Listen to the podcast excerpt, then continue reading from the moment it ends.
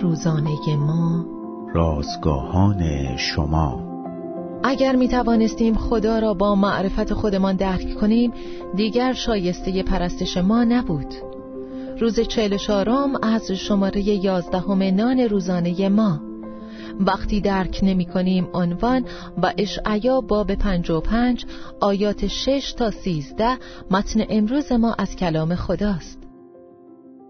هرچند من هر روز برای انجام کارهایم به تکنولوژی وابستم اما درک زیادی از چگونگی کارکرد آن ندارم کامپیوترم را روشن می کنم برنامه تایپ را روی صفحه می آورم و شروع به نوشتن می کنم پس ناتوانیم برای درک کارکرد دقیق سخت افزارها و نرم افزارها مانع از بهره برداری من از تکنولوژی نمی شود. این موضوع به نوعی نمایانگر رابطه ما با خداست. اشعیا باب 55 آیات 8 و 9 به ما یادآور می شود که خدا بسیار فراتر از درک ماست. خداوند می‌گوید که افکار من افکار شما نیست و طریقهای شما طریقهای من نیست.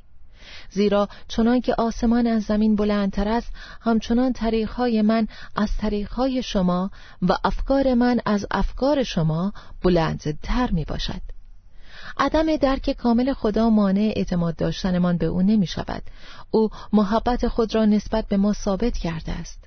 پولس رسول می نویسد خدا محبت خود را در ما ثابت می کند از اینکه هنگامی که ما هنوز گناهکار بودیم مسیح در راه ما مرد.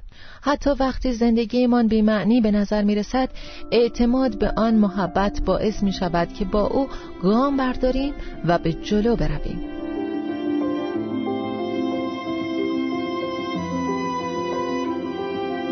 کلیه حقوق متن این اثر متعلق به انتشارات جهان ادبیات مسیحی است.